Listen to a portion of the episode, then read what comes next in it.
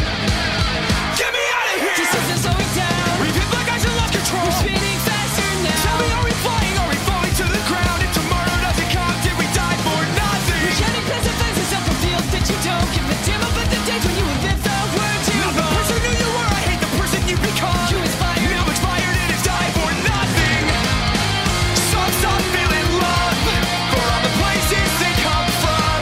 A person I will not become a jaded liar, unforgivable. And so stop feeling love for everywhere that they want sung. May I never lose my youth, and if I do, may I be forgettable. You said you started up this home because you didn't like the way these kinds of things were run. You said you understand the work it takes to make us grow. But if you hadn't, where were you? We paid our dues without you. Am I the only one who sees all of this deceit and festering hypocrisy? Don't ever talk to me like you think you know me or what I've been through. I am nothing like you. So stop feeling love for all the places they come from. A person I will not become a jaded liar, unforgivable. And so stop feeling love for everywhere that they want some. May I never lose my youth, and if I do, may I be forgettable. This is the fallen.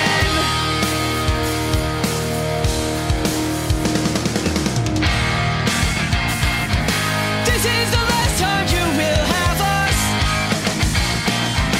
You're lawless and purely dishonest. This candle that we have funded for you. Make no mistake, this all is about you. This is the last time you will have us. You're lawless and purely dishonest. The scandal that we have funded for you. Make no mistake, this all is about you. But I can't stop feeling love for this place we both came from. And I will never lose my youth. All of this is too unforgettable. So stop feeling love. Stop feeling love. Stop feeling love. Stop feeling love. Stop feeling love. Stop feeling love. Stop feeling. So stop feeling love for all the places they come from. A person I will not become a jaded liar, unforgivable. And so stop feeling love for everywhere that they want some. May I never lose my youth, and if I do, may I be forgettable.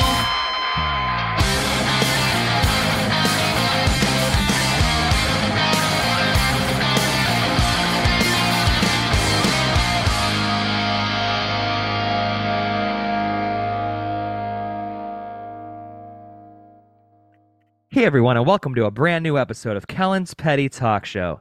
This episode right here was an absolute honor. Matt Wilson, one of the dual vocalists and co founders of Set Your Goals, one of the premier Northern California pop punk bands, but more importantly, the band that blended the pop punk and hardcore genres together and mastered the crossover to a T. Since the lull with Set Your Goals has been very prevalent the last bunch of years, Matt has still managed to stay incredibly busy. He even has a newer project called Near Dark. Yes, named after the criminally underrated vampire flick of the same name. And man, this band fucks.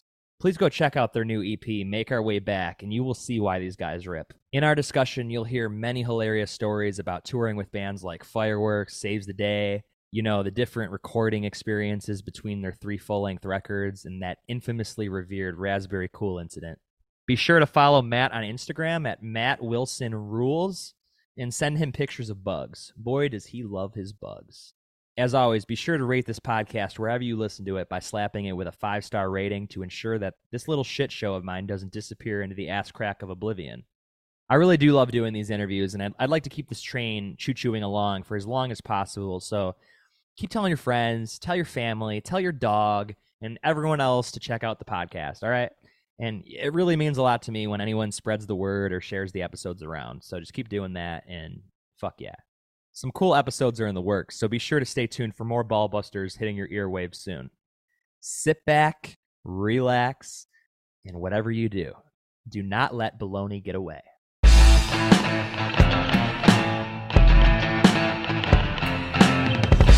sure if you were aware. The other podcasts don't compare. Tell your mom if she's too busy to literally stop what she's doing. I need all ears on me as I interview legends for thee. Now grab your friends, your dog, and your fish. It's time to rip a new episode for the kids.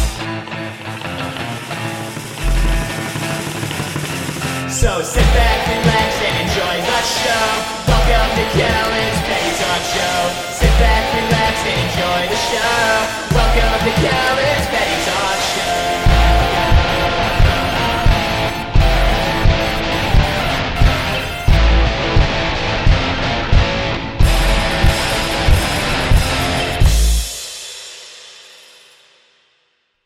What's up, man? How you doing? Good, good. Nice to see you. This is very cool. Haven't done an in-person guest in a while. This is exciting. Thanks for being here. Um, have you checked out any cool movies lately?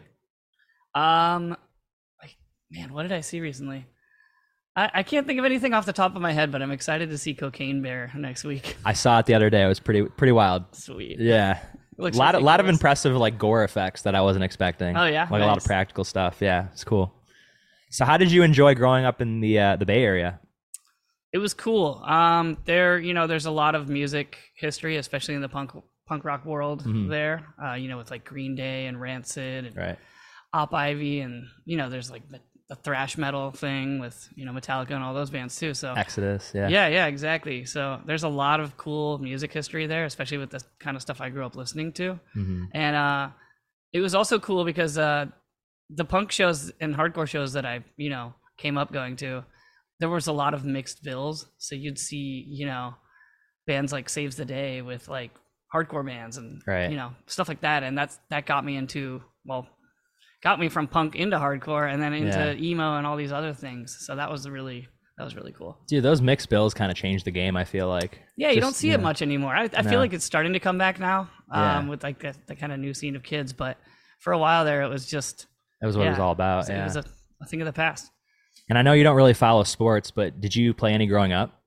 Uh, yeah. So I I played lacrosse in high school for a Cool. year. I wasn't like awesome or anything. I was I was Yeah. a midi, and um, I went to a boarding school junior year, and uh, they had mandatory sports. So I did wrestling and cross country. Nice. Yeah. I I, did was told I have a cross-country. runner's build, so I, I kind of just yeah. took on took up running after that for a while. I did three years of cross country. That was that was pretty fun, pretty wild. It was like you do a whole day of school, and then your coach is like, "Oh, okay, now you're gonna run eight miles Yeah, just Uh, you, for practice." you learn about a lot about yourself. You, Yeah. you you learn a lot about like what your limits are and how to push past that. you Yeah. know? it's cool. it's kind of funny. My uh, my coach is actually in prison right now. Oh my god. Yeah, yeah. Se- sexting with one of our, our teammates, Oh wow. We- actually. we, had wow. We had a, a similar situation at my high school. The history teacher, who was also the swim coach for for girls, Yeah. was like AIM chatting. this is this is a wild story actually. I'll probably go off on a lot of tangents. I but- love this. I love this. Uh, Mr. Honey, this is really this is really fucked because His name's Mr. Honey. Mr. Honey was his name. He was he was like one of the young cool teachers, and uh, I think he was maybe 26. Um, and our friend our friend in high school Kramer uh, messaged him with one of his buddies on AIM one day. His kids would chat him on there Yeah. and uh, they pret- they they used one of like our classmates like aim names like Yeah. they, they were at a girl's house and used her her name Yeah. and they were chatting with him and started like flirting and you know back then it was called cybering and uh, he reciprocated Yeah. and it, it escalated to the point where this is like kind of the punchline. it escalated to the point where he said, I want to stick my hot meat into your hairy hole. And then they fully told on him and got him canceled. Wow. Well, I guess he was doing this with a lot of yeah, yeah. girls who were actually girls. Wow. So that, that was like He an was being important inappropriate. important sting operation, no pun intended. yeah, he was he was being inappropriate with a lot of a lot of girls on the swim team. So uh, Yeah. Oh. yeah. he got he got fired and might have gone to jail. Wow. Yeah. That's freaking crazy. Mhm. Um All right, so, Mr. Bunny. so so where did you you find your love for for music? what's that?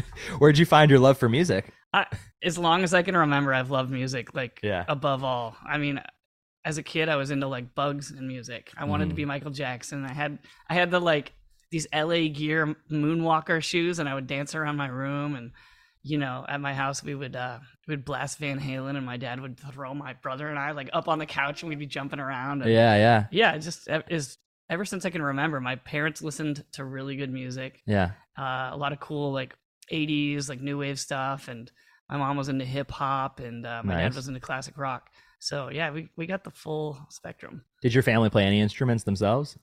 uh, my dad had a guitar but not really i think he had a college band where he played bass but Mhm. no no one was uh, really into music my mom played piano Yeah, that's cool. So, how exactly did you find your punk and hardcore scene? Um, I was always kind of intrigued by it. I guess it was kind of like a natural, organic evolution. Yeah. Um, my my friend Brett, my best best friend in in middle school and high school, uh, had an older brother who had gone to Gilman Mhm. and seen Guar back when they used like ketchup and uh, No you know, way. seen all these like old hardcore bands and stuff like that at Gilman. And we had just kind of heard stories about it. You know, we went to we went to some festivals and stuff like that, and then we were like, oh, we got to go to Gilman. That's where they that's where they play punk. Yeah, you know? yeah. And then we finally went, and my first Gilman show was new band night, so you wouldn't recognize any of the bands that played. But yeah. my second show was like a hardcore show and i think it was uh just a bunch of bay area local local hardcore bands like rely uh hoods uh, a band called downshift that ended up becoming sworn vengeance just like a lot of bands that most of them aren't around anymore but uh you know if you were in the bay area and It was a big deal. yeah you, you knew who they were That's sick. Why is the Bay Area such a great music scene? Like, it seems like everyone knows everyone, and it's very connected with a lot of like like-minded individuals there.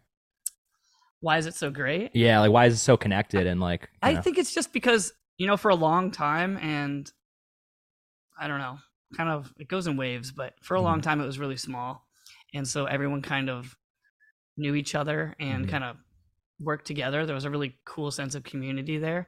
So like you had, you know, these kind of like metalcore bands playing with like bands like, you know, Redemption '87, and then later on, you know, Eric's band became Nerve Agents and Mhm. like the AFI guys and yeah, the yeah, powerhouse guys and like all the, all these uh local hardcore bands that sounded nothing like each other and probably led very different lifestyles yeah. all kind of collaborated in a really cool way That's awesome. yeah I'm I'm really stoked. I'm actually going to see AFI next week for the uh, Sing the Sorrow show. oh nice It's gonna be sick. yeah, Yeah, that'll be fun got jar- Jawbreaker opening. awesome that's amazing Um, so when it, when and how exactly did you come to the realization that you could sing, and what was the push to get you to do vocals in a band? Um, I was just kind of determined, you know. I wasn't Yeah. like, oh wow, I have a gift for singing because I, I I don't think that I do. You know, I've always been very, um, what's the word? Self-deprecating about it, I guess. Yeah. and you know, I, t- I took some uh, some lessons in the beginning so that I could kind of, at least, I was like, this is what I said to my my vocal coach a month before I went into the studio for the first time. I said, hey, I'm a beginner and I need to pass myself off as uh, a mediocre enough singer, Right. Or you know, at, at least mid range enough to pull it off for recording. Um, what can you what can you teach me? And he Yeah. taught me you know scales and stuff like that. And over time, it was just kind of like a, a practice that I eventually got better at. But yeah, I had no idea what I was doing. That's sick.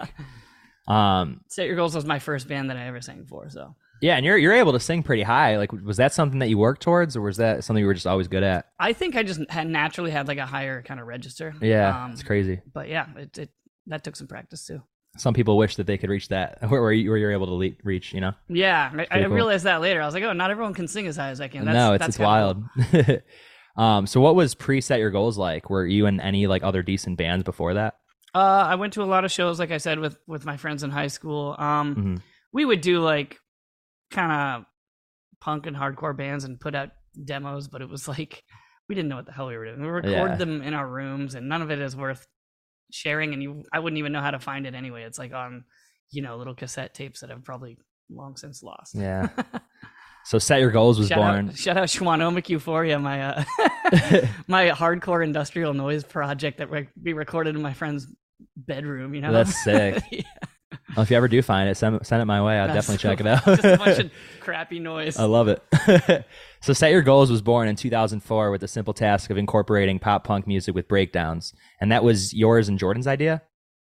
Yeah. Um, originally, that started with Jordan and myself in Mhm. my garage, Yeah. and uh, we were just kind of fleshing out songs, Yeah. just kind of skeletons of songs. And then he was playing in a band called Time for Living at the Yeah. time with Dan and Mike, and um, and this other guy Israel who was in the first Mm-hmm. iteration of our band. So yeah, we kind of just poached half the band from Time for Living. Yeah. and we coexisted for a period of time until set your goal started really gaining traction Yeah, and obviously you guys weren't the first to hop on that trend with like mixing the two, but you know it's Mhm. pretty safe to say that you guys made one of the biggest impacts with that crossover.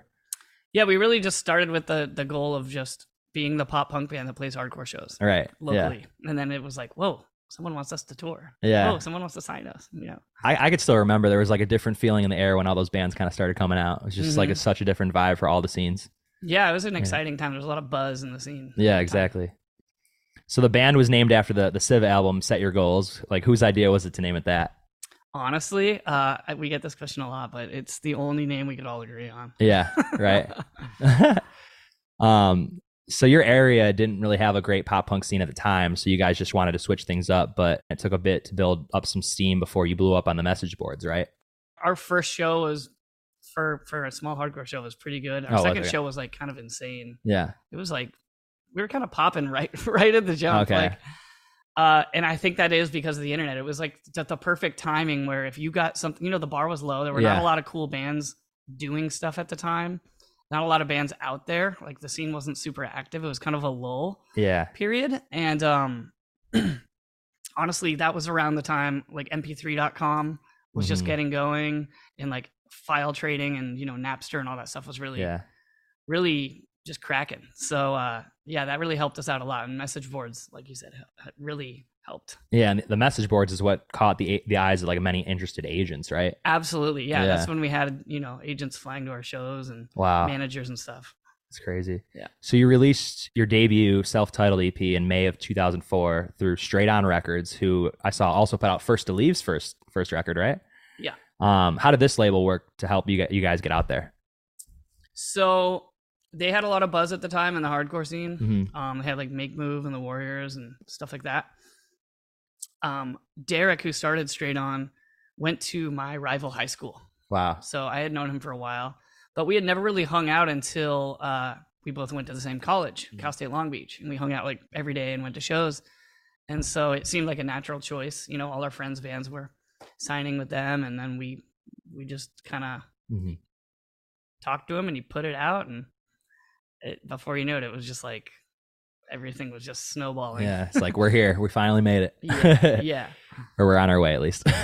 Yep. But you guys you guys toured exclusively for 2 years on that EP which came to be eventually known as Reset before signing to Eulogy. Did Eulogy seem like a good option at first? It did. The Warriors really, those dudes really vouched for them. Okay. Um, they were super interested in us. Uh, I had been, uh, like I said, uh, I think before we started rolling, Mhm. a huge metalcore kid. Yeah. Like uh, Morning Again was like one of my favorite bands ever, and John was in Morning Again. So uh, when he wanted to sign us to his label, and the Warriors were like, "Yeah, dude, do it. They're awesome." Uh, we just jumped on it. Um, we had a lot of other options, but they seemed like the most fair and then kind of just the most appealing. yeah. Um, it didn't really turn out that way in the end, but you know, at the time, it seemed like a good idea. yeah, but eventually your contract was up with them, and you guys were able to repress mutiny. yeah, So, yeah, that was the pretty cool. that was kind of the deal. Um, there was like a seven year period of uh, rights for pressing the reset EP, Yeah, so that's why I did the uh, the anniversary edition Mhm. once that expired. which was very cool, by the way. I got it sitting right over here. Got the gold variant. yeah. um, so in the in the early days of the band, there were simply no phone directions, and you guys had to print out all your routes to get to the shows. Who opened the window and let the MapQuest directions fly out of it? Probably Jordan. uh, Mike would, would would print them out before every tour, and it was like a bible. Yeah, it was, Yeah. it's a lot. That's But funny. that's that's how the world was. um, so what was the process with recording mutiny out in Seattle with Barrett Jones?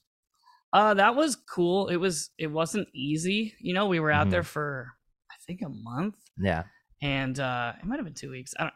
My memory sucks, but That's okay. we were all really sick.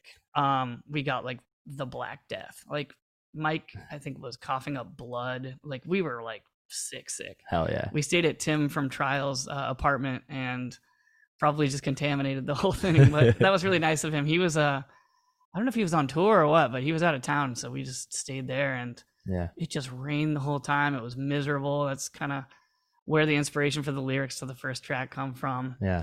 Uh, but you know, I wouldn't trade it for anything. I mean, Barrett was super cool. hmm We got to kind of pick his brain, and then that was, I think, maybe the last or one of the last sessions he did at the laundry room before he moved uh, locations Yeah. because this seafood Mexican restaurant chain, Tacos Del Mar or whatever it's called, Uh, Yeah. took over the whole building and Oh, they no. kicked him out. And he was like, he got the news while we were in the What? studio with him, and he was like crying. It was it was kind of kind That of rough. sucks. Yeah, it's kind of a mood killer, but And you felt like the, the process was like a bit rushed too. Was that because of that?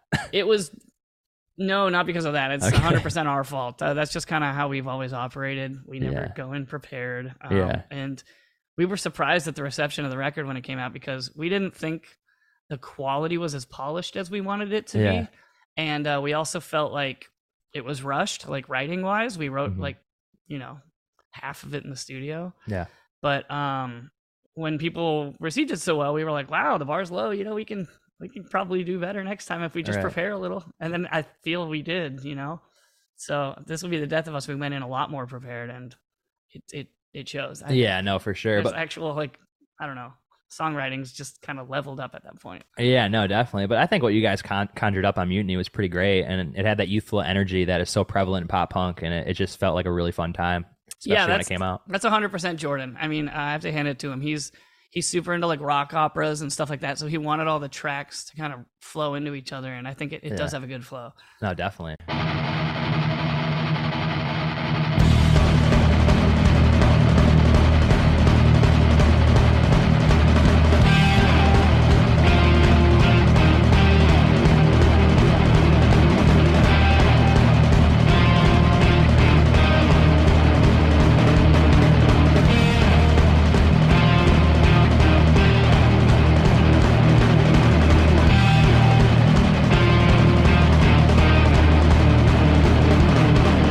This is so loud, oh so loud, ringing in my head. Two years ago, now we're here. Did we mean to do so? Oh, I told you so, told you so. Doesn't do it for me anymore. If you feel it too, then let it out now. A pirate's life for me.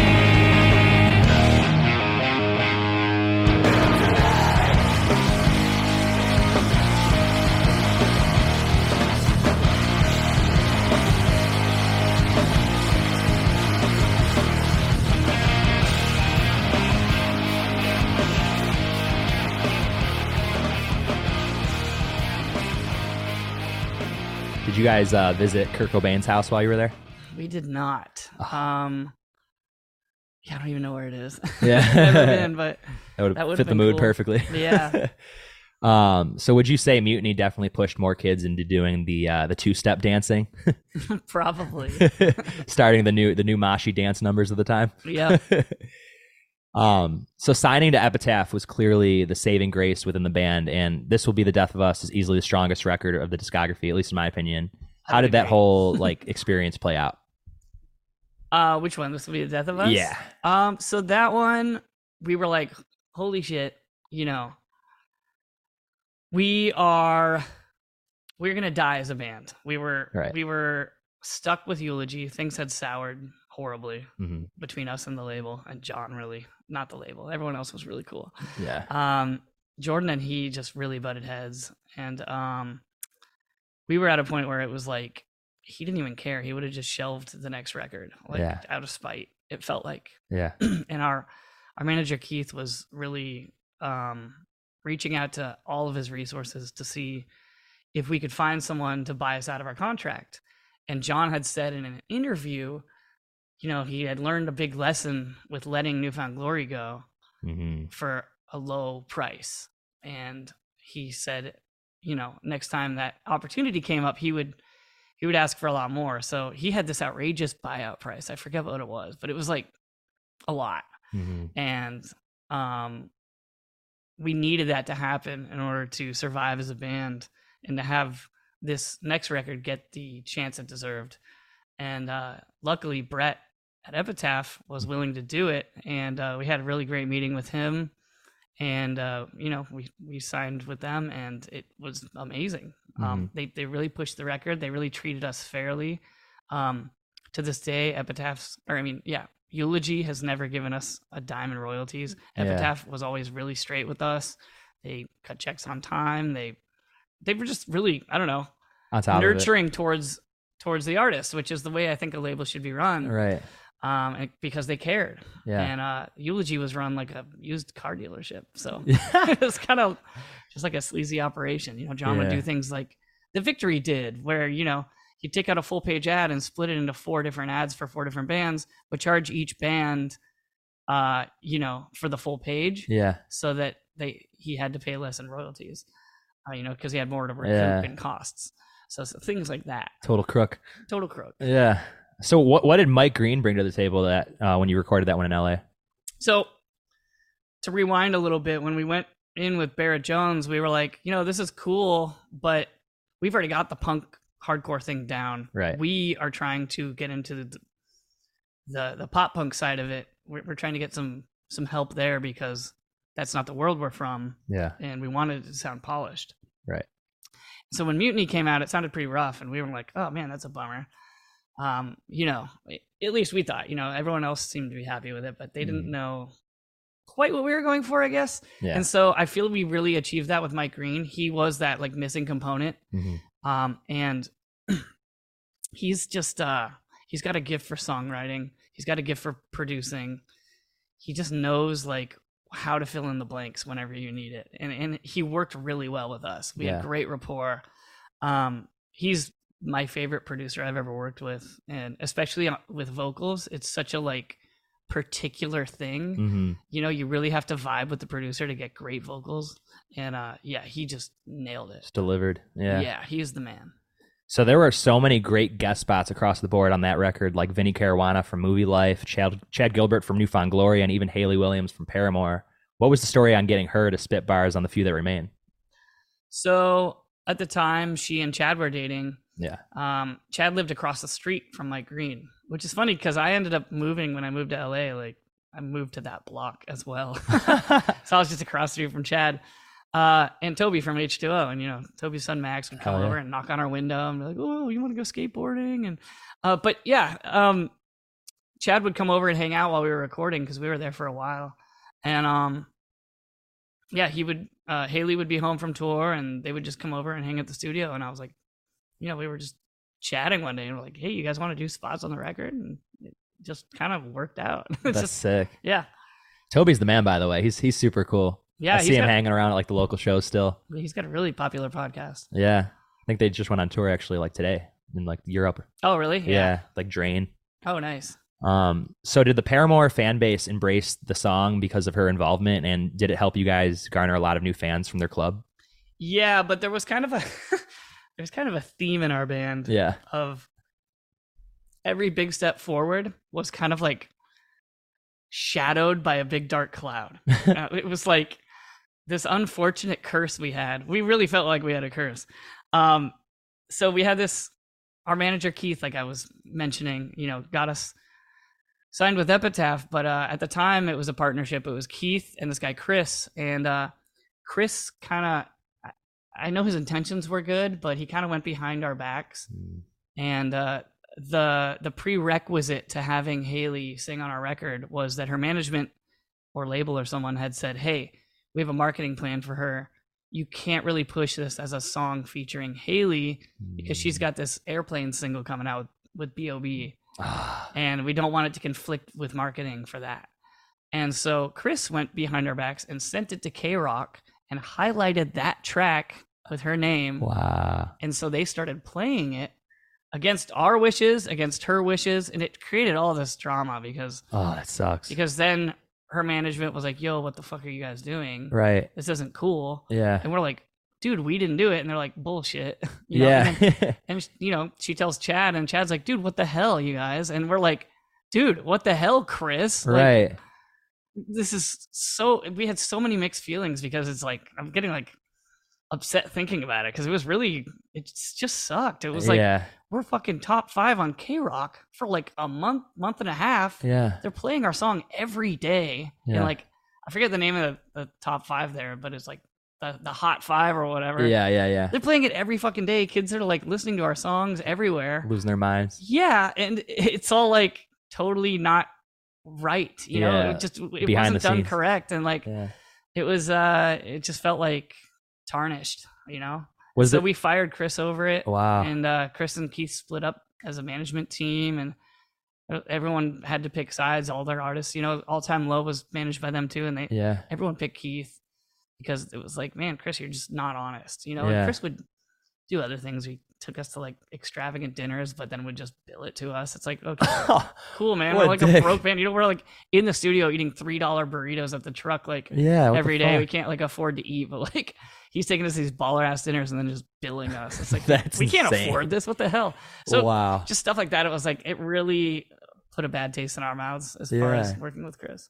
What about with like Paramore's like group though? They couldn't just ask you guys to like wait a bit just to release it. Was that what the talk well, they was going to did be? ask us. to Yeah, that's what and I was. we just didn't do it. Yeah, yeah. right? I mean, uh, we didn't know, but yeah, it got sent to K Rock. that's a bummer. Yeah, it would have been nice if we did it the right way and everyone was happy. yeah. Is everything good with them now? hmm That's cool. After af- after a while, everyone Everyone finally realized. believed us. Yeah. like, it was like, oh shit, no, you guys didn't do this. Okay, uh, yeah, our bad, you know. But it was also like, yeah. damn, Chris sucks. Yeah, that does suck. Alright, listen! Oh! I see you ready, set, go! With unqualified blood orders of your disguises, whoa! Watch us double up on those who try to intimidate our nowhere eyes. Fabrications of a buster living within a lie.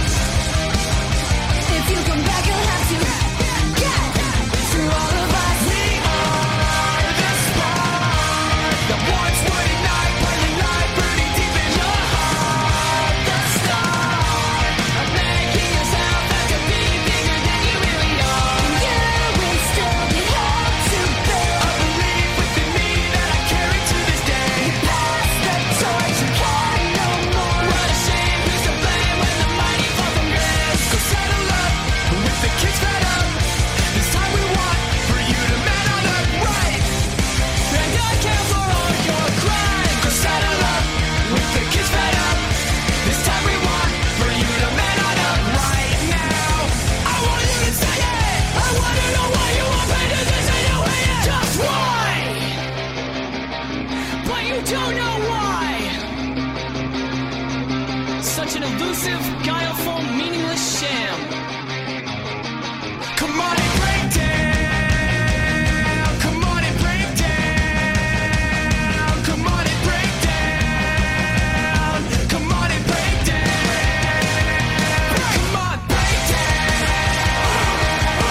Break down. Break down. Who's to blame? Take the shame. Now when the mighty fall from grace. Did you feel a lot of pressure to take the sophomore release to the next level, or were you guys comfortable with just rolling with it? I mean, obviously, yeah, no, we we really did feel a lot of pressure. That was Yeah. kind of like the peak time of our band. It was like, wow, we're really gaining a lot of steam Yeah, here. We're that's getting true. insane offers, you know. Reading and Leeds, give it a Mhm. name festival, like twenty thousand people, crowds, you know, stupid.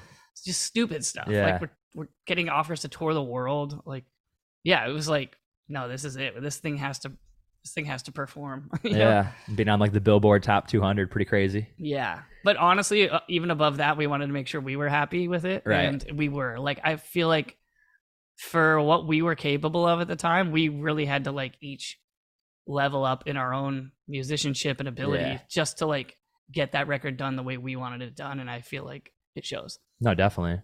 And did it ever feel like there were too many chefs in the kitchen with each songwriting Absolutely. That's another theme of our Yeah. band. for sure. There's, we're all cooks in the kitchen, process? Right. except for maybe JoJo was very easy. Like, you ever watch the Some Kind of Monster doc? Yeah, yeah, Metallica. Metallica, yeah. You know, Kirk's like the chill one. He's just like, Yeah. dude, I just want to shred. Like, Yeah. he just shows up and he's like, guys, stop fighting. Yeah. That's kind of Joe in our band. He's like the neutral one. He's like, guys, just relax. you yeah, know? everybody else is just crying and like walking away from it. Yeah, yeah. our our friend, our her guitarist for a period of time, Dave, called the band a cryocracy. Who, he who cries the loudest gets his way. You No know? way. it kind of was. That's funny. Yeah. Didn't he leave? Was that the guy that left before Mutiny? Or Yeah, Okay. he. I think he left right around that time. okay. Um. So the, the collaborations were pretty evenly displayed then. Yes. Okay, that's cool. So once you guys recorded "Burning at Both Ends" in Nashville, was there some awareness that you would be like making the last record for the foreseeable future? Um. No. Well, man, it was like a. It was a process. Yeah. We actually recorded that in Baltimore um, with Brian McTurnan, but that was a disaster of an experience. Um, just because we went into that totally unprepared. Yeah. um, we had kind of not been honest with Brian about how much was written. Yeah. We had like the Jordan said he had a whole album in his head. He did not. and like for the last I was like, dude, I'm not doing this again. I'm not doing the go and sit and get yelled at in the studio thing Yeah. because not yelled at, but you know, just kind of like shamed Yeah. Talk because to. we weren't prepared when I'm not the guy writing the music. So All right. I was like, I'm not I'm just not gonna go for the first week, maybe the first two weeks Yeah. because we had all this budget now. We had all this recording time bought. We had nothing. We had no songs to record. Mm. So for the for the week leading up to the studio, I met, I went over to Jordan's house every day, and we would like track demos in his room, just like skeletons of songs, so that we had something to show them when we showed up. Yeah. And then he and Mike went out there, and I was like, dude, I'm not doing it. Like, don't don't look at me. You know, I'm I'm not the guy writing the music. I've always just worked on lyrics and vocal melodies. Mhm. So um, they that that happened. They went out there, and Brian was pissed, understandably. Yeah. And um, from there, it kind of just got worse. Um, Jordan was kind of like mentally checked out uh, in a lot of ways, and Mhm. there was a lot of stuff there that we had to deal with, and um, and Brian was not pleased about it, and it, it dragged on, and we had to like basically he had to cancel his next session, and we we used up all that too, and then we he was like, I can't push back anymore. You guys got to go finish it somewhere else. So then we went to Mike Green and finished all the vocals there in LA, which Mhm. kind of worked out better. Yeah. Um, Brian is great. I have nothing but good things to say about him. It's in, in no way, shape, or form his fault. Yeah. But uh, you know, we we were really going through a hard time as a band just to even stay together as a band. Right. Um, and it shows in the record because you know the lack of preparation meant that we had to kind of rush things yet again, and uh, and that was really tough. And we had to kind of you know since Jordan was kind of checked out in a lot of ways, the rest of us kind of had to Frankenstein the songs together, and uh, I think that shows you know because Jordan truly does have a gift for writing music, Mhm. and uh, his the lack of his presence in the songwriting, um, you know, it, it sounds notably different. Mhm. Uh, the songs just sound different. So yeah, What were your thoughts on like the overall album though? on- Once it came out, do you like I'm it? proud of it. I'm proud Yeah. of the struggle and and Yeah. the the fact that we even finished it. You Mhm. know, it was like a lot of hard work for us. Um, there's a lot of songs on that album that I really love, Right. but also there was once again so many cooks in the kitchen and so much headbutting Yeah. just within the band that like like some of the songs have just really weird lyrics. Yeah. um, and that that was kind of Jordan just saying, "No, I want these lyrics," I- and refusing to budge. Yeah. And then Brian being like, "Okay, this song's just your song, Jordan. Just do whatever stupid shit you want, and I won't fight you on it. But this other one, we're doing in like a you know, whatever formulaic yeah. kind of way. And uh, so you know, we've got some songs with you know, Jordan had a song about like turning into an alien and shooting into outer space and all kinds of weird stuff that like everyone else was like, "What the hell?" uh, but you know, he it was the cryocracy again. Yeah. So you know, there was a lot of a lot of that in the band and and especially in that record, and it shows. Was "Product of the '80s" one of his songs? Uh, product of the '80s, we felt like we wanted to do something a little poppier and different. Okay. Um, that was not, but I, I don't think the fans really liked it. I mean, it's fun. I honestly feel like with a lot of songs on that record, the demo versions were better. Really. Basically, the way we had it worked out was we would live in the studio and we would make demo versions of every song and Yeah. then we would track them for real. So we had demo versions of everything and the product of the 80s one was like a little more fun Right. and the finished one sounded like too I think just like too formulaic or too too much like a mainstream like radio like it sounded more like Avril Lavigne I don't know Yeah. how else to put it and I, I I wasn't into that right. but I- I feel like our, in the beginning it, it was kind of better. It just sounded cooler. hmm I don't know how else to describe it. Um, who, who decided to have not as bad end on an extended 15 minutes of silence and that that kitty.com silliness? Is, Oh, so we've always like we've always liked putting like fun stuff at the end of a record or Right. secret tracks. Um, that we just we had just been fucking around in the studio, but we wanted it to just kind of like come out of nowhere. If you, basically, the idea was like if you leave the record playing, this just hits you out of nowhere, and you're like surprised. Yeah. So that's why we made just a bunch of silence at the end of the song. it's awesome. Yeah. That was sick. A little burp at the end. Yeah, like you're hanging out in your room and you're like, "Whoa, what the fuck is that?" That's literally We how really it works. Did it to troll people. Um, I never realized that although the record was definitely well revered overall, there were some less favorable favorable reviews complaining that the tempo was being drawn back. I personally thought the record was fantastic and had like an energy of its own and actually stands out just like the other two. And- Thanks. Yeah, uh, there the tempo is noticeably slower throughout the record, so Yeah. or mi- more mid tempo. Um, I guess just because we were older and Yeah. wanted to do something different. Um, I really feel the record would have been. Maybe this is insane, but I I really feel the record would have been received better if the track order was different. Yeah. Um, it really does just contribute to the flow of the record as a listener Yeah. and it was once again a cryocracy issue. Uh, I couldn't, I couldn't even get Jordan to budge. So yeah. because he writes everything, it's it was it was really hard to kind of get him to move on a lot of things. Yeah. Whereas, you know, a lot of people that I've worked with in music s- since then are like, you know, and a lot of producers are usually like, yeah, well, let's try it, and if it works, Right. we keep it, and if not, it, you know, no no big deal. We just go back to the way it was. Yeah. Jordan was not willing to do that. Um, whereas, you know, I think most of the time when four other sets of ears or five other sets of ears or, or more hear it, you're going to get the best product possible. Like everyone wins, you know? But if it's like one person kind of just being a Nazi, it, it's like, okay, well, I hope he's really good at what he's doing. I hope you're right. Yeah. Yeah. I hope you're right. exactly. Is there like a different way you would have started the record, like certain track placement? Unlike the first one. um, I can't remember, but I remember like I can't. I just remember putting all the songs in like an order that I felt flowed better. Yeah, yeah. And right now, the way it ended up, it feels like it's just kind of all over the place. Yeah. it feels choppy. No, for sure. There's definitely some bangers on that one though. I, I like you. that the tempo's a little different. I think every record's just a, to- like a totally different experience, honestly. Yeah, and every song's so cool. different that I feel like if you can't find one song on that record you don't like as a Set Your Goals fan, I don't know. It's, Then you're not like, a fan. Then maybe you're not really listening to it. Right. Maybe you've already written it off. Exactly. yeah.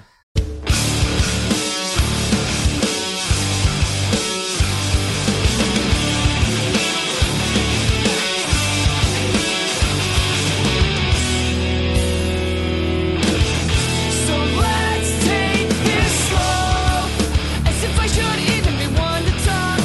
Constantly moving on all my love, so fast like a rabbit that getting stuck. I cannot give up. In a brighter patch, I knew I would meet you, but I'm stuck, not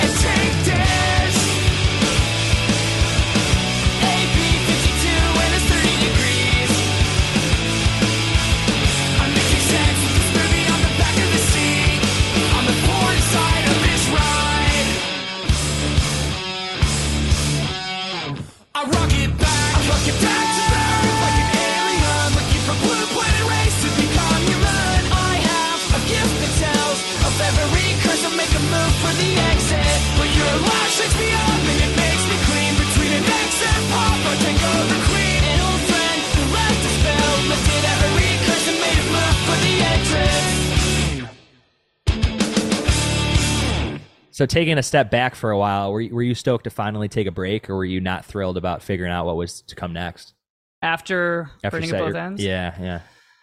Um, yeah, we did take, I guess, a little bit of a break. We were getting burnout on touring. Yeah. We had like, we had a tour where like, Mike wasn't talking to Junior the whole tour, hmm and then like, Mike wasn't talking to Jordan the whole tour.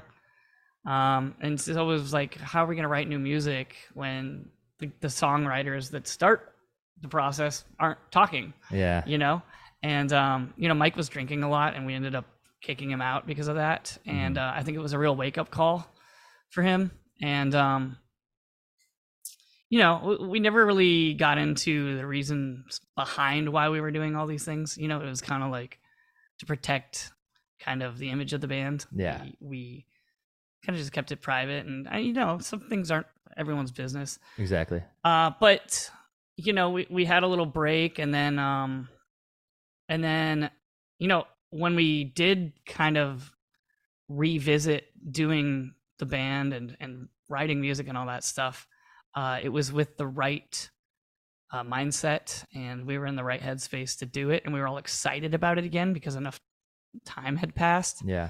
and uh, you know we were like well we want mike to be on drums you know he's part he's a core member of the band he started the band with us Right.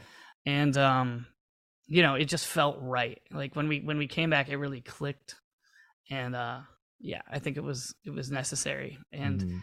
you know to this day you know mike and i have had a lot of deep conversations about it since and he's like no man you guys needed to do that i totally understand and you know, i don't want to put words in his mouth but he was like Yeah. you know that was necessary i was uh, my drinking was a problem and uh he he got it under control after that it, Yeah. it worked you know it was like oh wow so Some people uh, just need a wake up call. you know? yeah and now you know like I was in the story so far. now he's playing in the story so far. Crazy. He's like killing it. So, yeah, yeah. yeah, and he's doing several other bands, and he's probably the most active. He's definitely the most active in music out of Yeah. all of us. So Definitely. Yeah. So how did you guys keep your sanity while endlessly touring for ten months a year? we didn't. Doesn't sound like it. No, we didn't. Uh, we were completely insane. I love that. Mhm. Um, and you lived in New York for a bit. I did. Um, so when we stopped, when we when we kind of like went on hiatus or whatever you want to call it, Yeah. um, I was like craving stability. I was like, man, I'm gonna get a real job. Yeah. you know, got a girlfriend because I didn't feel like I could really have one on tour because it just didn't seem like it would be fair to Yeah. either of us to have one. And I, I would watch my bandmates just argue with their girlfriends when they were on tour. and, Yeah.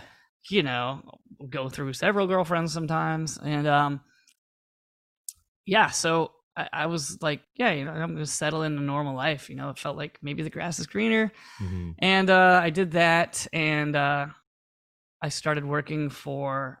Uh, I worked at a tech company called Stitch Fix, which is like a, an online stylist kind of thing, and um, you know, started dating someone in San Francisco, and then uh, broke up with her and started working for Snoop Dogg for a little while Yeah. and really getting more music gigs, like tour managing and stuff like that.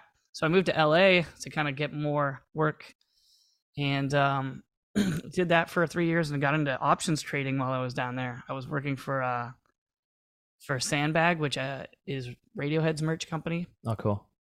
And I was commuting every day in like an hour of traffic and it was brutal. You know, I was going from my place in, uh, you know, at Pico and Fairfax, Yeah. right by, right by where Chad was and right by the studio, my green studio. Yeah. Yeah.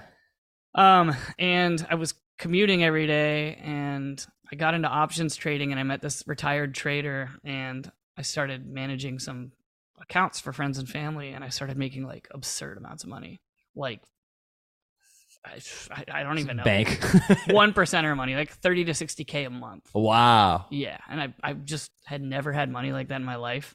So Jeez. I, I had a realization where I was like, man, I'm just sitting here doing Excel spreadsheets, but then clicking over to my trading account at work. What the hell am I doing here? You know? Yeah. So once I made my, I was like, all right, let me see if this is consistent. So at first I made like my year's salary in like a month of trading. Yeah. And then I made it in like two weeks. And I was like, all right, I'm, I'm wasting time at this job. I could just put all my focus into trading and make way more. So bought everyone lunch and quit. And like, Yeah. that that was a cool team, but it was like, what am I doing here? So then I went hard on trading and um I got like an Audi A8. I, I Wow. bought like $700 gold sunglasses, went on all these trips, just did a bunch of stupid shit. Hundred pairs of socks. Yeah. And um it was just really reckless and you Yeah. know financially I I should have been buying like a house and like you know what I mean just buying things that retain value and investing and stuff like that and Yeah. other and other things. But uh you know I did that but I was I was what trading the trading world would call cowboy trading. I, Yeah. I wasn't protecting my my my risk. I wasn't doing proper risk management. So, uh, you know, I had these accounts that I had taken from like 200K to like a million dollars. And I was making buku bucks. Yeah. and, uh, and then, you know, a couple trades started going wrong. And this is like, I was doing like Wolf of Wall Street stuff at this point in terms of like my lifestyle. right. I was on the beach in Madagascar. It's a dirt road. It's as third world country as it gets. And I'm paying $20 a minute at the only cafe that somehow has Wi Fi. And I'm Wow. calling them, I'm calling my brokerage to try and get out of a trade so that I don't lose a million dollars in the trade, you know, before the market closes. Yeah. Because with options, they expire at the, at the end of the day on Friday Yeah. and it's Friday, and I'm calling. I'm like, the, the phone keeps cutting out, and you know, I'm just like stressing. It's It's like just like, crunch time. Yeah. yeah, and it, it was to the point where it was like, oh man, what am I doing here? You know, why why do I have so much at risk? And then you know, I lost a hundred grand on one trade, and then I lost another trade like that, and I was like, Yeah. okay, I need to scale it back, you know. And I lost my, f- you know, I was managing for friends and family, so it was like really messy, you know, like I was Mm-hmm. really pissing some of the people I love the most off like really badly. So Mhm. I I was like, I have to get this under control. I pumped the brakes. I uh I I realized I you know the guy who had mentored me I had outgrown him. I was teaching him things. I was doing these really complex uh, option spreads and stuff. And so I was like, I need to go to where the hub is. What's the highest concentration of knowledge in this world uh, for for finance? And it's it's in New York. So I went out there and I tried to find a firm to work for, and I, I just did that until I until I found one, and then I moved out there.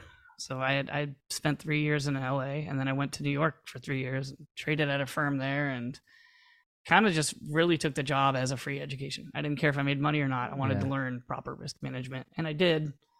And now you know I still trade as a hobby. Um, that that office shut down when COVID hit, and I was kind of like stuck. So um, you know, I, I had kind of been looking for a, a catalyst to leave. I had watched 90% of my whole trading floor get wiped out at, Yeah. the- at that firm.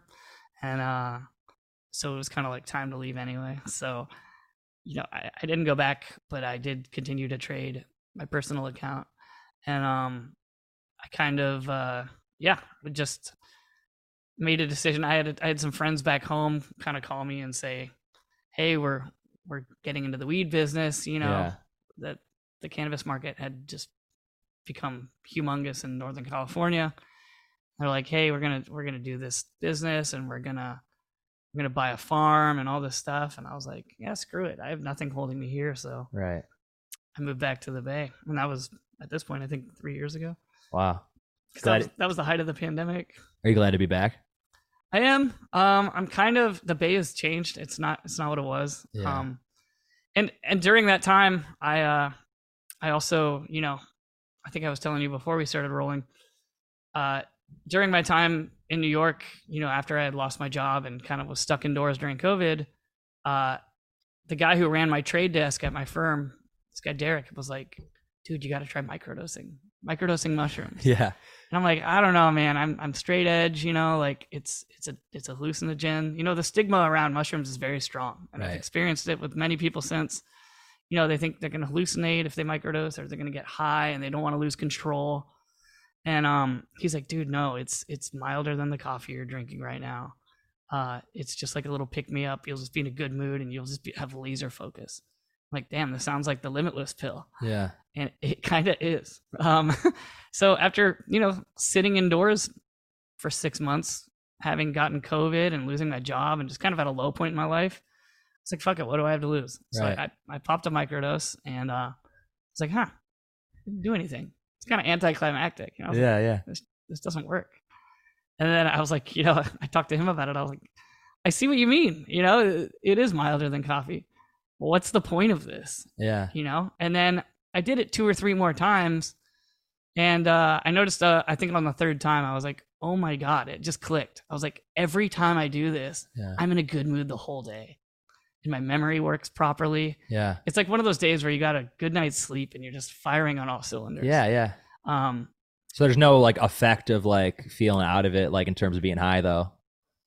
Like no, you're not you're no, not there's floating no through the loopiness. ceiling. It's the opposite, you know. And it's funny because you know Wow. it's un- it's unfortunate that they are mushrooms because there's that stigma. yeah, yeah. and at a macro dose, you know, it's the opposite effect. You're, Right. you're disoriented. But I, I, I consider this is what kind of like was my gateway drug into hallucinogens. I consider mushrooms an immersion in reality, not an escape from it, Yeah. because that was kind of always my my issue with drinking and drugs and all of that Mhm. um, and I still feel that way. And so, you know, after though, after getting into microdosing and it pulling me out of this like depression I was in, and I had this new like zest for life. You know, I like started gardening because I was stuck indoors. I like, Yeah.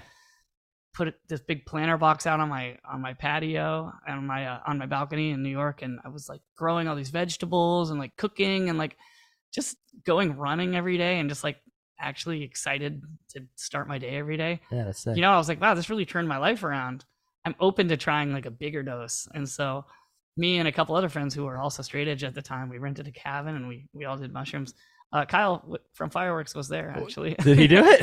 he came too. Yeah. Yeah. We all did Oh, wow. mushrooms and uh, it was amazing. And Fuck yeah.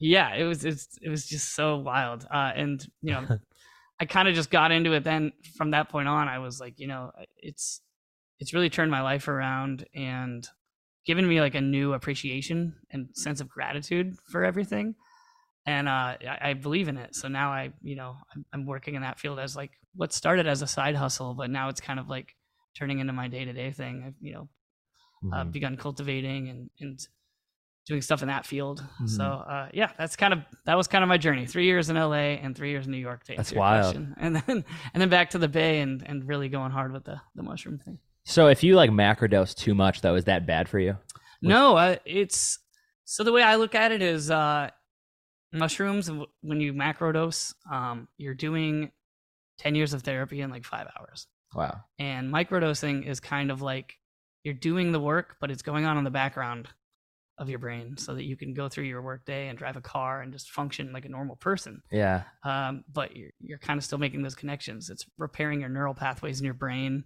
You know, I think it would probably, I'd imagine, prevent brain aging Yeah. um, and like maybe combat against you know they've said it combats against like uh, some of the symptoms of long covid and uh, Really? maybe alzheimer's stuff like that oh, I didn't even know that. yeah. Wow. and it's it's also just a great mood booster And Yeah. it's not habit forming there's no downside if you do a macro dose you kind of feel like drained a little like Yeah. i think just m- cellular energy or whatever Mhm. takes a lot out of you you know because it's all just going to your brain your brain's like on overactive mode right. which does happen a little bit with microdosing.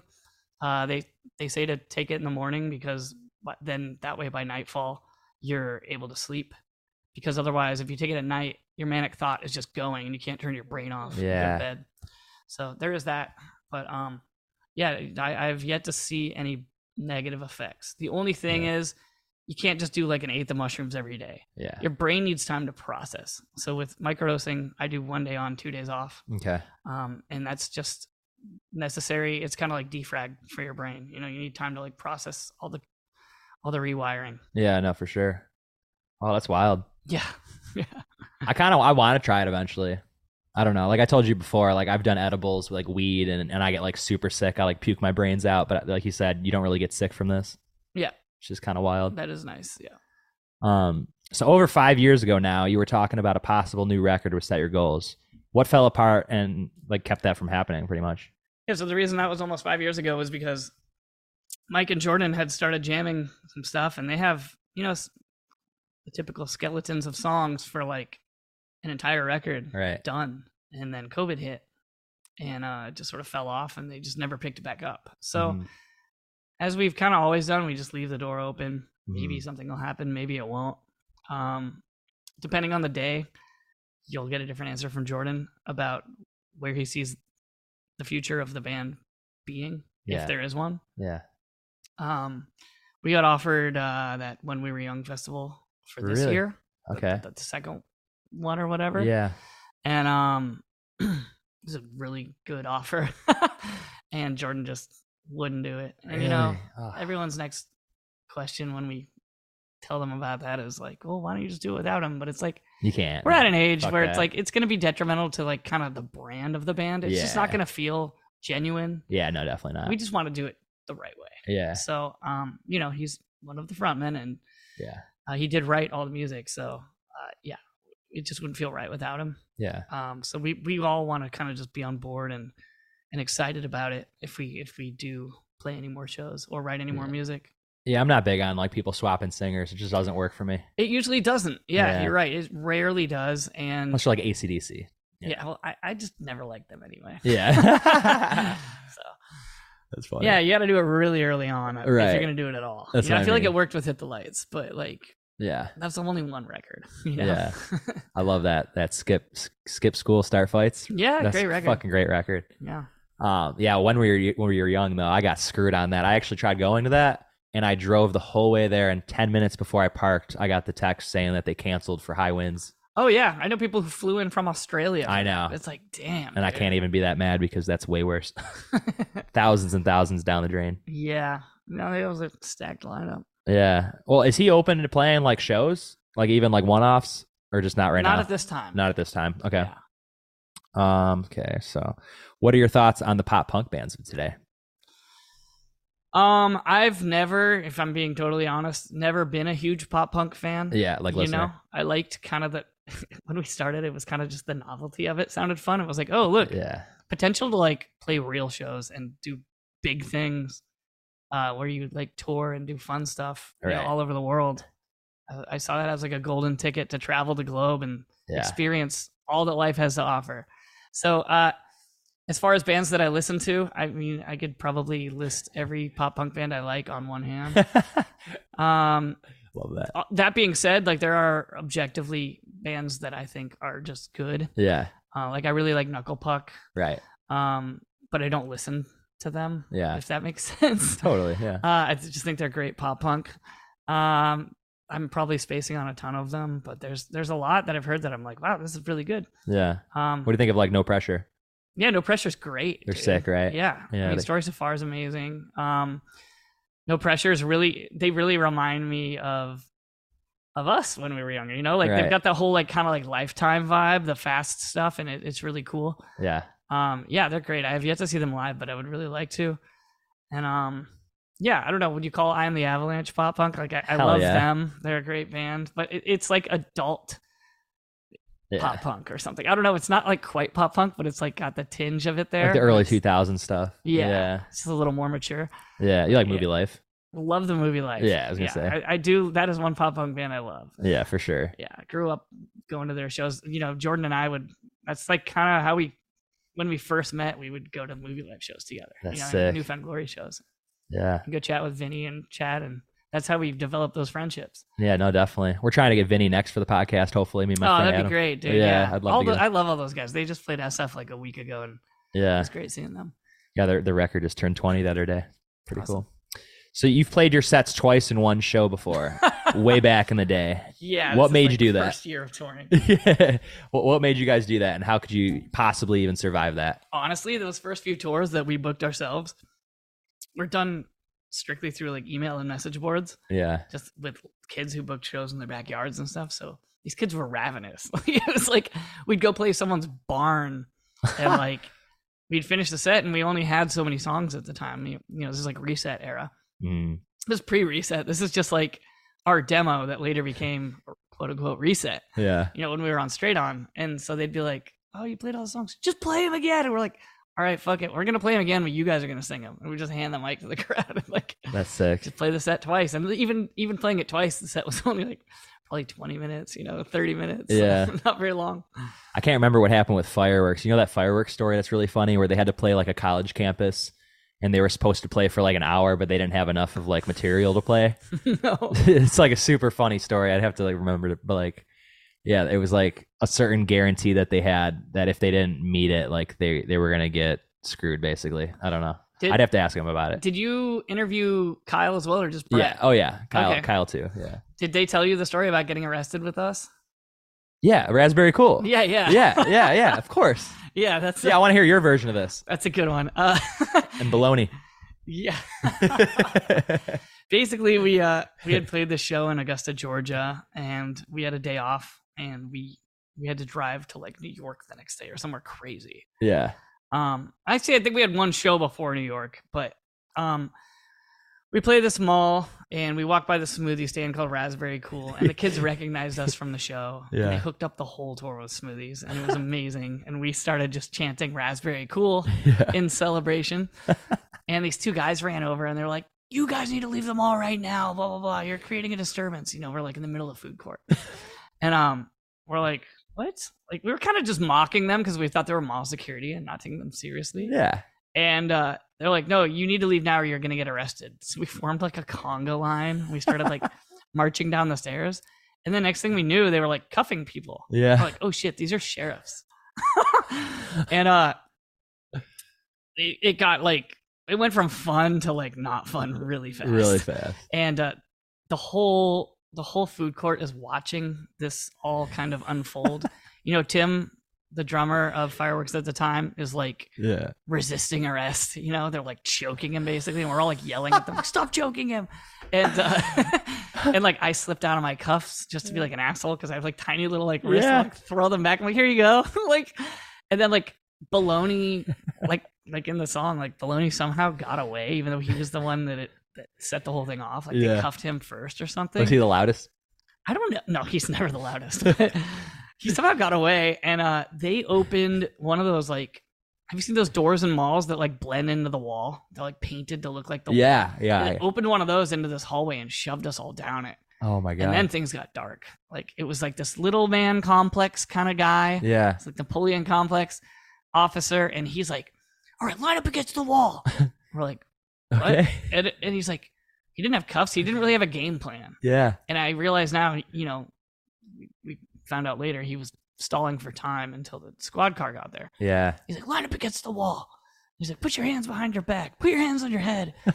and then we do that, and we're like, kind of yelling at this guy. We're like, dude, what the fuck are you guys doing? Like, what is the problem? We were leaving, just like all kind of screaming at this guy. And he's like, shut up, be quiet, get against the wall. And he like hit me in the stomach with his baton. What? And then everyone kind of like the tempers kind of flared, and we all Yeah. surrounded this guy and kind of looked at each other. And there was like a moment where like, should we fuck up this cop right now? right. we easily could have, you know, like he was not a big dude, and some of us, you know, like Justin K was there. He's like fucking seven feet tall. Like "Ah." yeah. I don't know, like we there was like five of us probably, and uh.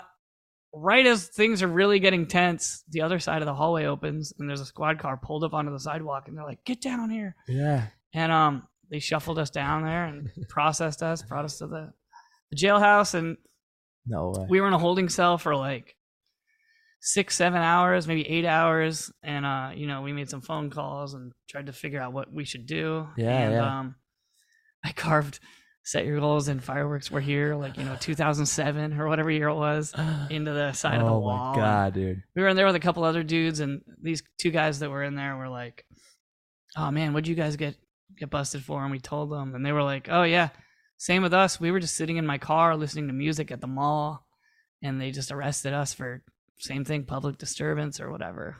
That's and, um, insane, dude. I guess in that town they just have a quota, and it's just like a, a nice little racket for them because it was like I think two seventy five or three fifty a person to to pay to get out of, Mhm. of jail that day. Was that Georgia? Augusta, Georgia, yeah. Okay.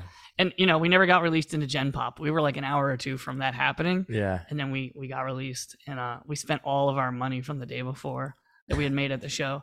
And then since we had to miss the next show because we had been in jail all night, uh, we had to just with no sleep drive through the night to New York for the next show. Yeah. It just sucked, dude. It was such a bummer. Did you all get mugshots?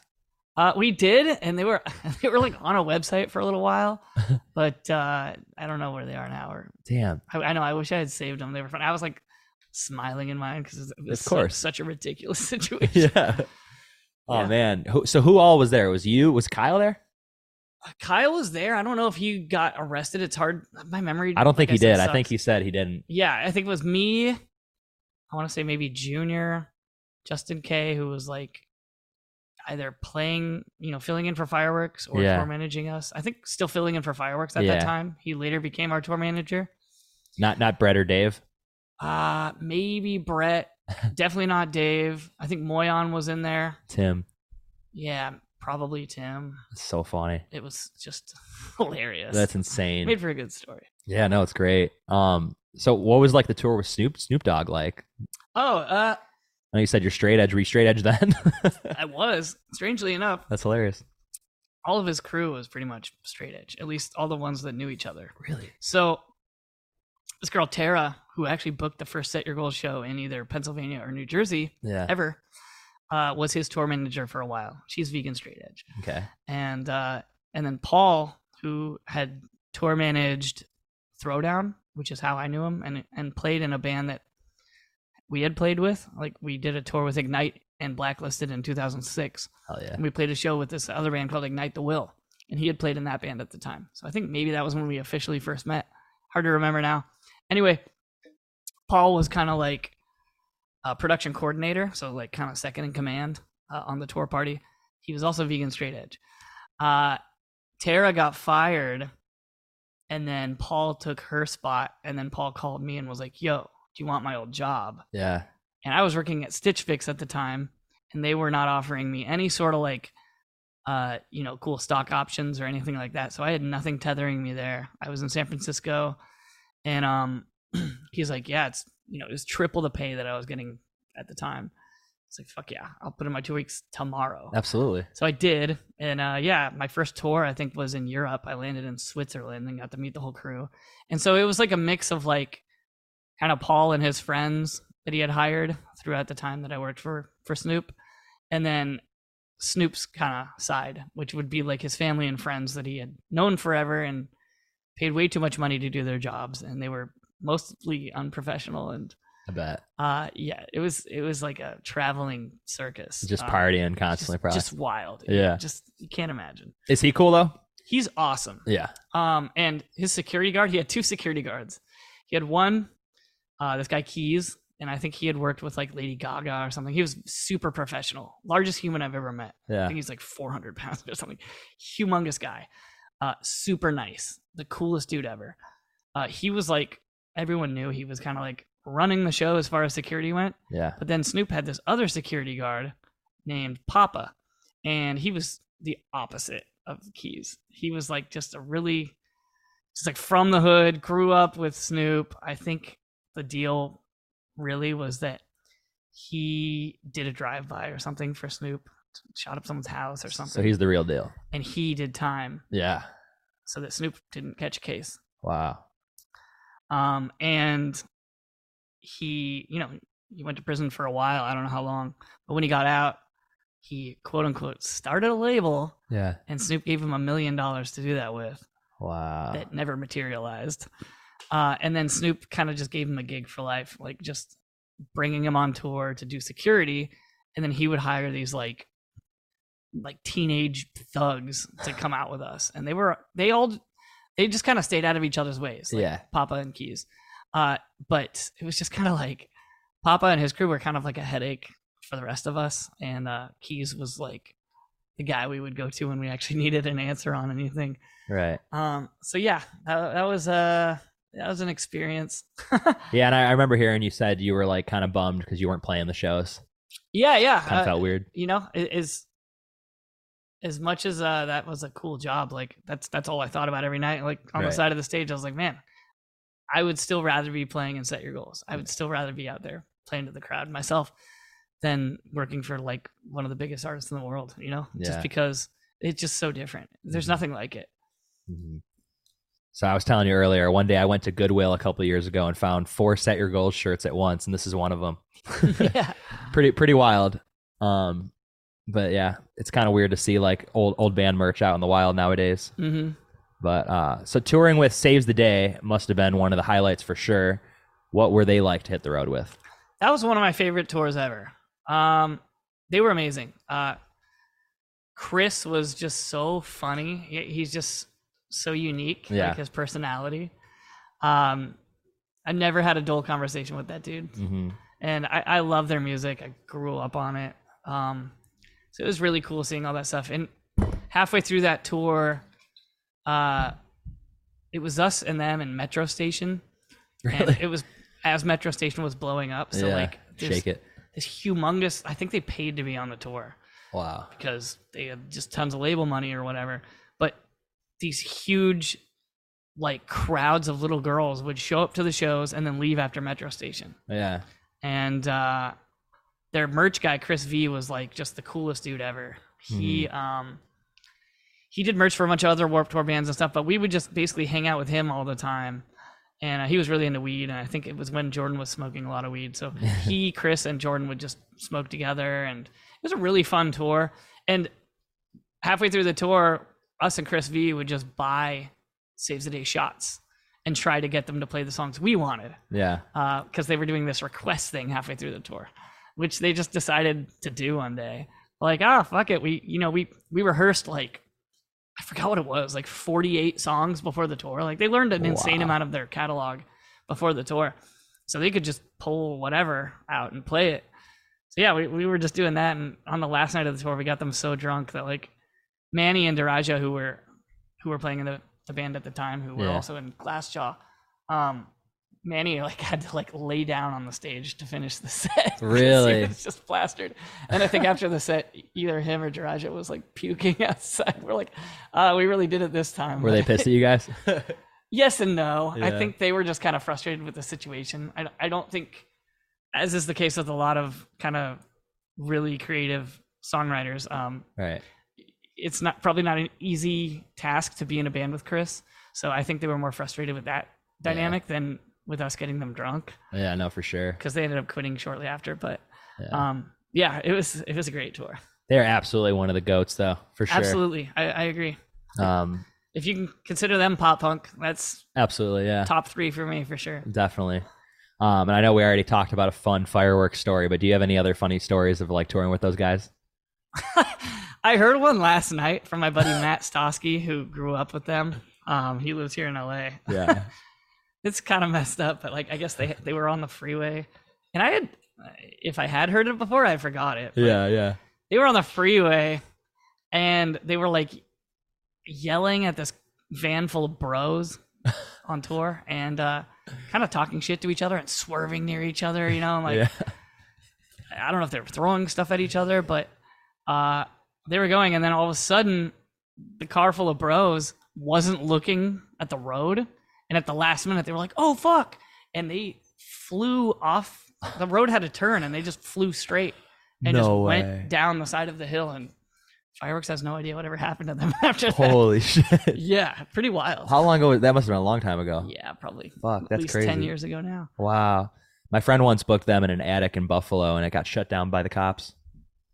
Oh, really? Yeah. For what? Just because I don't know. I, too rowdy? I think it was too loud or something. Yeah. Or just illegal, however they, they put it on. I don't know. I believe it. yeah.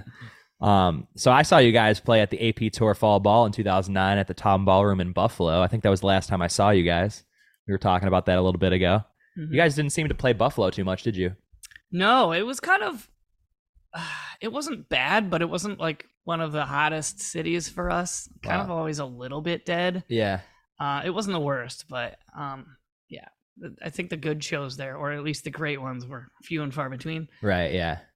Um, I don't know if that's just because there's not a big pop punk scene there or what, but There definitely you can was. tell me, In the yeah. 2010s, there was for sure. yeah, I think that's right around the time we were kind of winding down. you know, Right. so Yeah.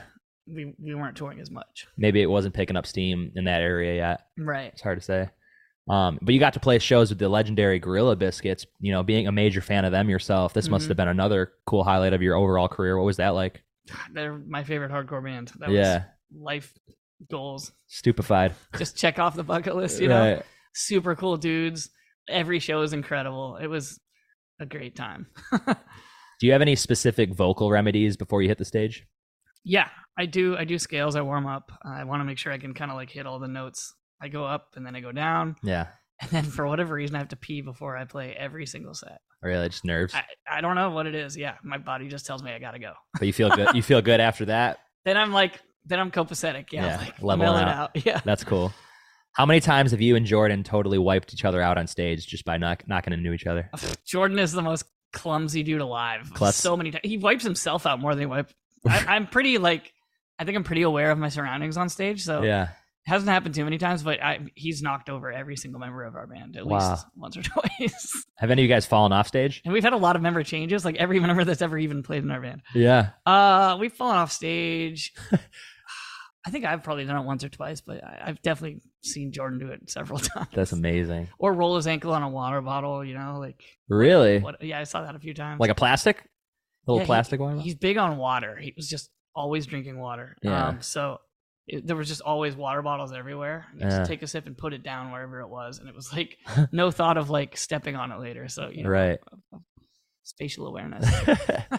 you guys had any like notable van accidents yourself or any close calls? Yes. Um, we were in Idaho. I don't remember what tour we were on, maybe Anti Flag. Um, but yeah, we hit black ice and we spun three times and then hit the guardrail in, Mm. the, in I think the center of the freeway and bent the frame to our van. Holy shit. And we stepped one foot out of the van. It was like three or four in the morning. Yeah. It was right before Dave, who was playing guitar for us at the time, had just he was driving and he had just said, "Relax, dude." I'm because I was like, "Dude, you should slow down. Yeah. It's a lot of ice out." He goes, "Relax, dude. I'm not gonna get us into a crash or anything." And then like ten minutes later, we Boom. get into a crash. yeah. But we s- we took one step out and it was freezing, and uh, they were just big rigs. The only thing out at the time on the road was big rigs. They were just zooming by. I Yeah. took one step out and slipped and just ate shit. And I was like, okay, we're not walking around. Yeah, that let's just sucks. let's just drive off to the next exit. So we did. Got it fixed. Um, it took like a week or two. We were just stranded in Idaho, and um, they had a movie theater there. It was like Kellogg, Idaho, I think. this one Mormon dude like owned the whole town. He owned, like, a car dealership, like everything. And he had died mysteriously in a scuba accident in like Bermuda or something. Yeah. Super weird. Super sketch. That is Honestly, weird. uh foul play written all over it but uh yeah he had owned like half the town or something and uh so it was just like a weird place to be but um we met tim from the band souvenirs out there Oh yeah. long before souvenirs was a band he just was living there at the time because i think he had to go back and live with a family member because he was like a bad kid or something Yeah. you know like he had gotten in trouble or something Scooby no. Sorry. edit that out in post you know Yeah, yeah, yeah. um I didn't realize he was doing that until now. But uh no, yeah, he had um he was out there with like I think his girlfriend at the time, and we went to the only movie theater in town and saw the movie Norbit, Oh the yeah. Eddie Murphy movie where he Yeah. plays like all the characters. He's like super obese. Yeah, Yeah. we saw it twice just out of boredom. There's nothing else to do, Oh, and uh yeah, that, that's all I remember. That and going to like the ski resort to go hot tubbing. that's sick. But yeah, we we had like a week or two to kill there. But I- yeah, that was a gnarly accident. All I know about Idaho is the, the pota- potatoes, right? Is that like their big Yeah. claim to And fame? I Mormons, guess. lots of Mormons. Yeah. Same with Utah. Yes. A lot, a lot of Mormons there. Yeah. So now the new band you got going on right now is Near Dark. Is that named after the uh, the movie? Yes, it is. Sick. Are you a horror fan? I am. Okay, yeah. cool. Fuck I'm yeah. not like a movie buff, but uh, I, I do love a good horror movie, and I think That's the sick. 80s horror movies are the best. yeah, dude. So actually, Near Dark is actually showing like this week at, Oh, at the really? Tarantino Theater. I Oh, swear to that's God. amazing. Yeah, It's gonna be I love dope. that theater. Yeah. Is So that, what is it, Beverly Cinema or whatever? they're- yeah, New Bev. New Bev, yeah. Yeah. Dude, awesome place. doing three nights of it. It's pretty cool. That's yeah. cool. Um, so Near Dark, Dark came together as a product of the pandemic, which, by the way, you know, is apparently being canceled on May 11th um, as a national emergency, which is pretty cool. I don't know if you Wow, knew I that. did not know that. Yeah, I guess Joe Biden's calling it. It's like May 11th 's over. Thanks, um, Biden. Yeah, thanks a lot, Biden. um, but that EP, "Make Our Way Back," is is truly incredible. Um, did it feel like? Here, one second. Shit, I like lost it. Did it feel pretty nice to create something slightly different with a new group of guys? Yeah, it was a breath of fresh air, especially at a time when I felt like I couldn't do music, you know, because of Yeah. the pandemic.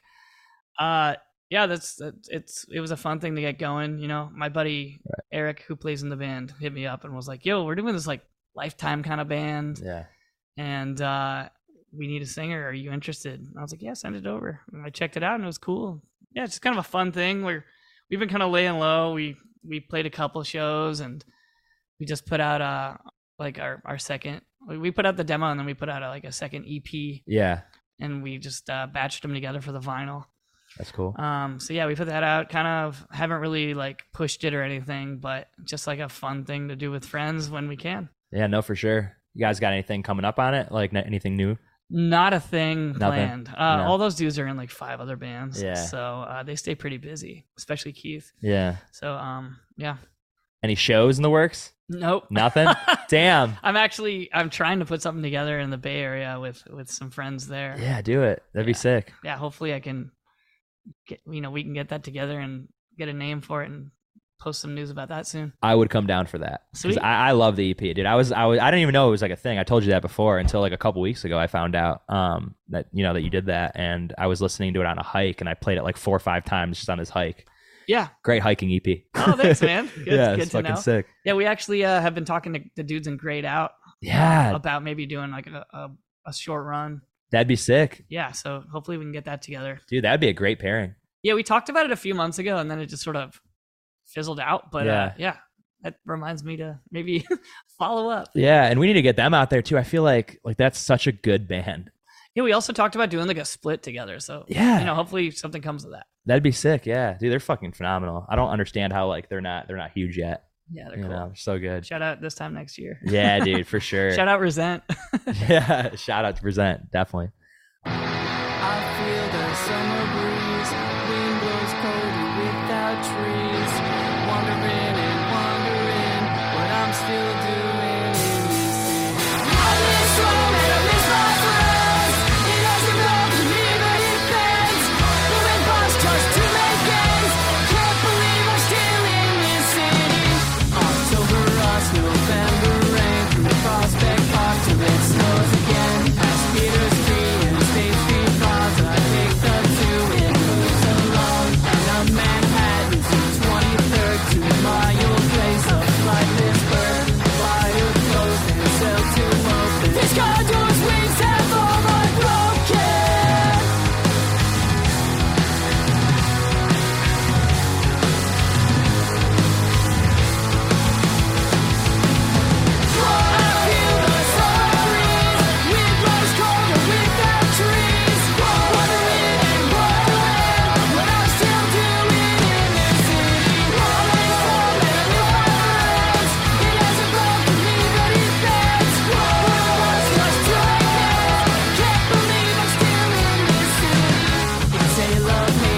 Like something toxic you can't kick. Increases pleasure mixed with pain. I always come falling back again. It's the summer heat. I hate the bitter winter streets. Nothing else compares to how this lonely city feels.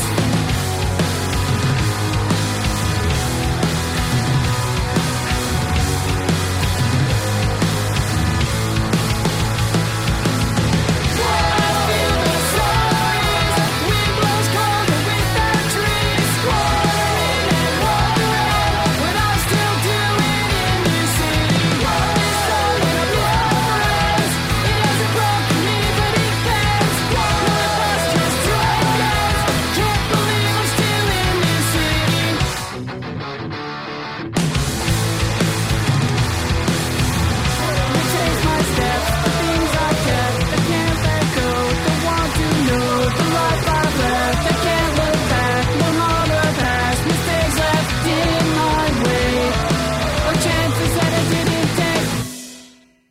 Um, so here's my little speed round at the end here.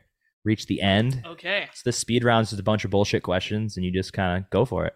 So, what's the silliest job you ever had? God, so many. I've had more jobs than I can count. Um. Damn. I silliest job I ever had. I worked for this place called Celebrity Prime Foods.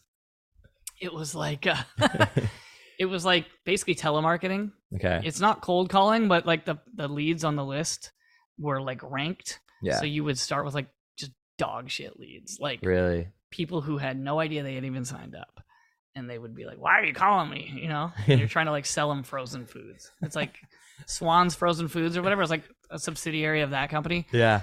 It's a fucking guy i'll never forget i ended up getting fired because i just didn't hit the quotas Yeah. it was all commission based Uh, the guy who was like the VIP for like I think the whole region or maybe the United States was in my particular office. Yeah. And His name was Rick, I think. His voice sounded like it was like he was trolling you. Like he, it sounded like a parody of I don't know, like a talk show host or something Oh, Yeah. he would go hello there this is rick from celebrity prime foods how you doing today was wondering if you'd be interested in our new two steak special like just farm Dude. raised beef like just so weird and he just killed it i was like who takes this guy seriously but I'd hang up so quick. they Yeah. were like flying him on vacations to hawaii all expenses paid like he was getting Wow. every bonus you could hit That's wild. generating millions in sales That's stupid. weird Did you ever promote your music terrible doing job. that? terrible job uh no that's this is before i was even in a band Oh, okay. That's It's funny. probably 2003 or something. Shit. Um, what's your favorite set your goal song? The Fallen. Yeah, absolutely. Actually, I was I think I told you this earlier. Um, my friend who grew up across the street from me, my friend Charlie, my neighbor, actually had the fallen as his yearbook quote. Oh, that's awesome. And I tweeted that to you guys like probably 10 or 15 years ago and you retweeted it. It was awesome. That's He, cool. he was stoked. um, grape jelly or strawberry jelly? strawberry. All right. What's something you got detention for in high school? Um, I think. uh, I think I got this is messed up. it's okay. this kid Chris sat behind me, and he was kind of a bully. He's like this tall, lanky kid, and he would Yeah. he would stab me with pencils, punch me in the back, s- kick my chair and stuff. And uh, one day I got up and in the middle of class, this is Spanish class. this is there's more to this story, but uh, in, it, it's unrelated, but uh, I'll get to it after. This guy was a total dick, and I got up one day when he I just wasn't in the mood this day, and th- that's the teacher's speaking. I get up and I turn around and I just sock him in the face, Yeah. like super hard. Nice. And then I turn right back around and go sit down. And the teacher was like, "Oh," she was like, she didn't say anything at the time. I think she was just shocked that Yeah. it happened, and she had probably seen him bullying me. Yeah.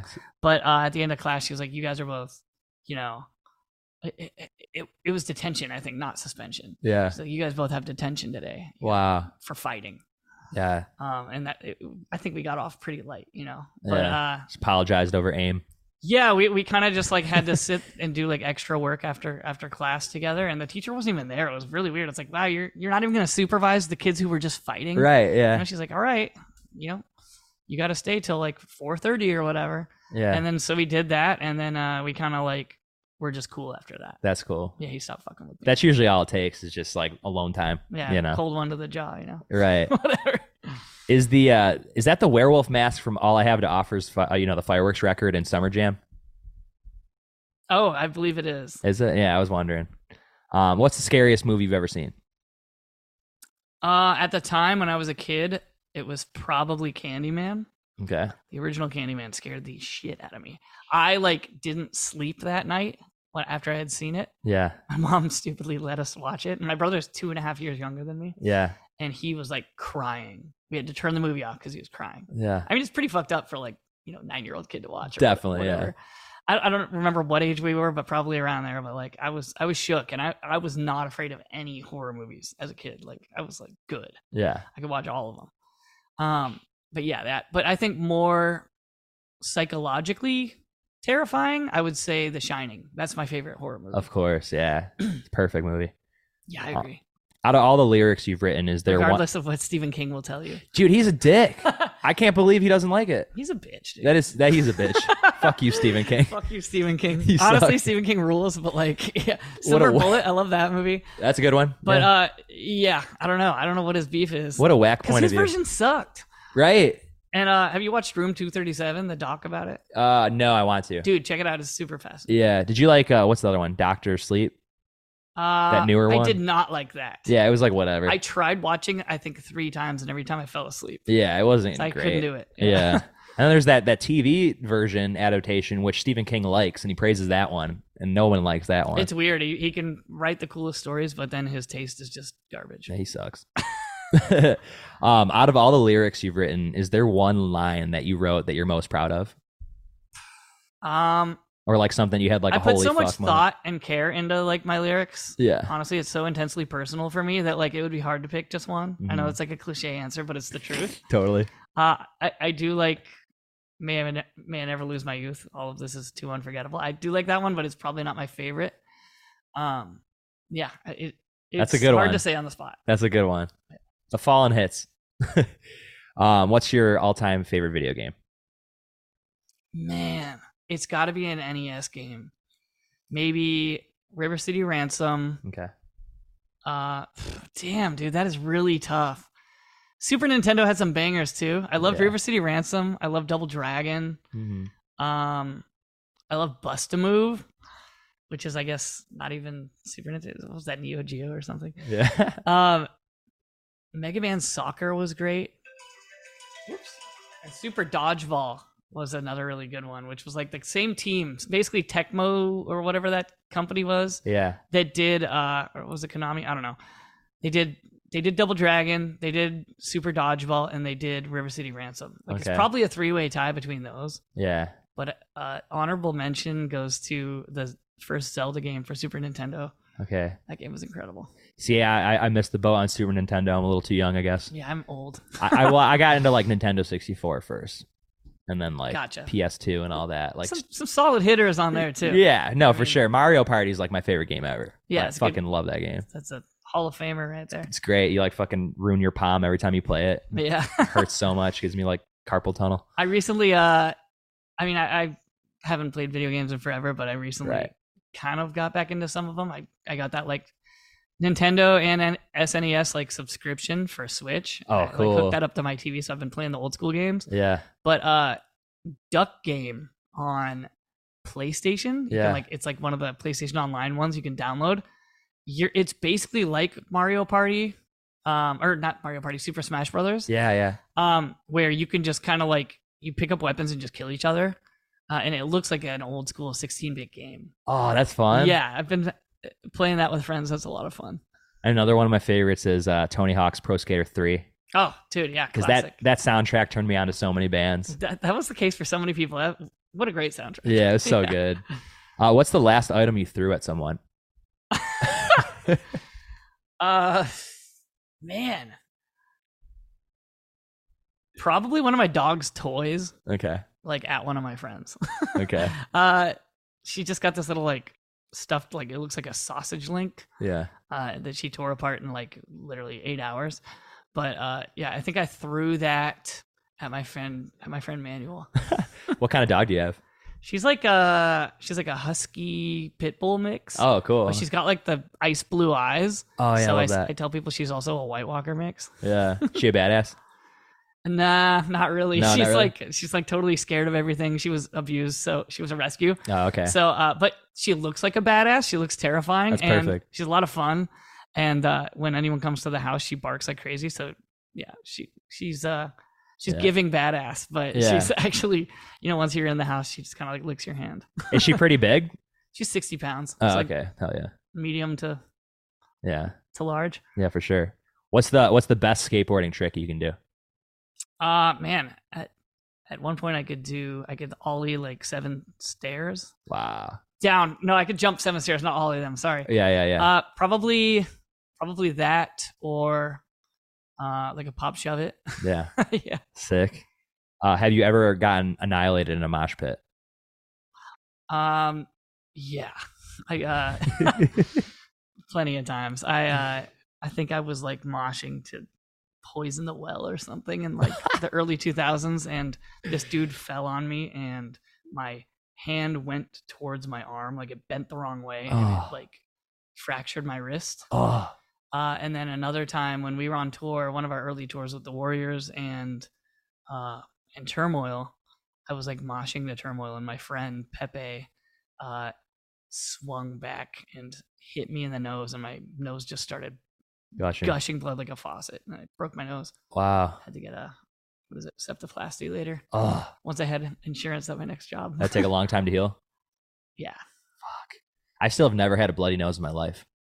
yeah. I haven't broken many bones other than those. Yeah. The only other bone of bones I've broken have been also mosh related. Yeah. Someone stepped on my foot with boots, broke my toe. and then uh, I staged over for American Nightmare and broke a rib. That was painful. That was worth it. That's the worst because I don't think it was. Just kidding. Those are the worst because you have to wait for it to heal. Like you, they, they can't Totally. really do anything. Yeah, you like, just gotta you try to chill. breathe in and it like, hurts so bad. You Yeah. can't take a full breath. At least it was for American Nightmare, Yeah, not like Avril Lavigne or something. right. Um, have you ever gotten hurt by while performing? Um, yeah, but nothing major. Nothing major. And what is the best restaurant in the Bay Area? Damn. Um, it's hard to say because I was vegan for like eight years, Yeah. and uh, I was so like in that mindset, Right. and now I'm not vegan anymore. I'm pescatarian now, and uh, Is that just fish? yeah. Okay. So, man, really put me on the spot here. I'm- I know this is supposed to be a rapid fire question, but it It's might okay. take some thought. Is that place from Mrs. Doubtfire good? Bridges. I always wondered. It is good, I- dude. have you have you heard about me talking talk about that in uh, no, or have you heard me talk about that in other interviews? no, I swear to God. I met him on the set of that movie at that restaurant. what? Yeah, my my dad was dating this woman Cynthia at the time, and she did like uh grips or something on that movie. No and, um, way. yeah, I got to meet him, and he was like in drag and everything, and he's like, "Oh, nice to meet you. Like, must be kind of scary meeting me like looking like this." Oh. What the hell? How old were you then? I don't ten. Fuck. Yeah, uh, that was cool. Wow. What was that? Ninety two. I mean, it came out in ninety three. Yeah, that, that sounds right. Yeah, so I was like nine. Damn. Yeah, I'm That's 40 wild. now, so Yeah, that's crazy. All right. What's what's the best pop punk record?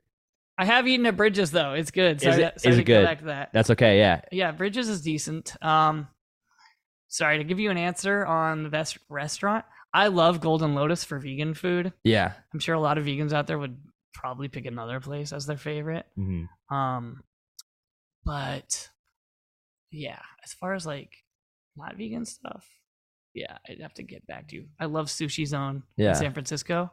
It's uh, it's like legit sushi. It's like stepping into a sushi bar in Japan. Yeah. It's like, super good.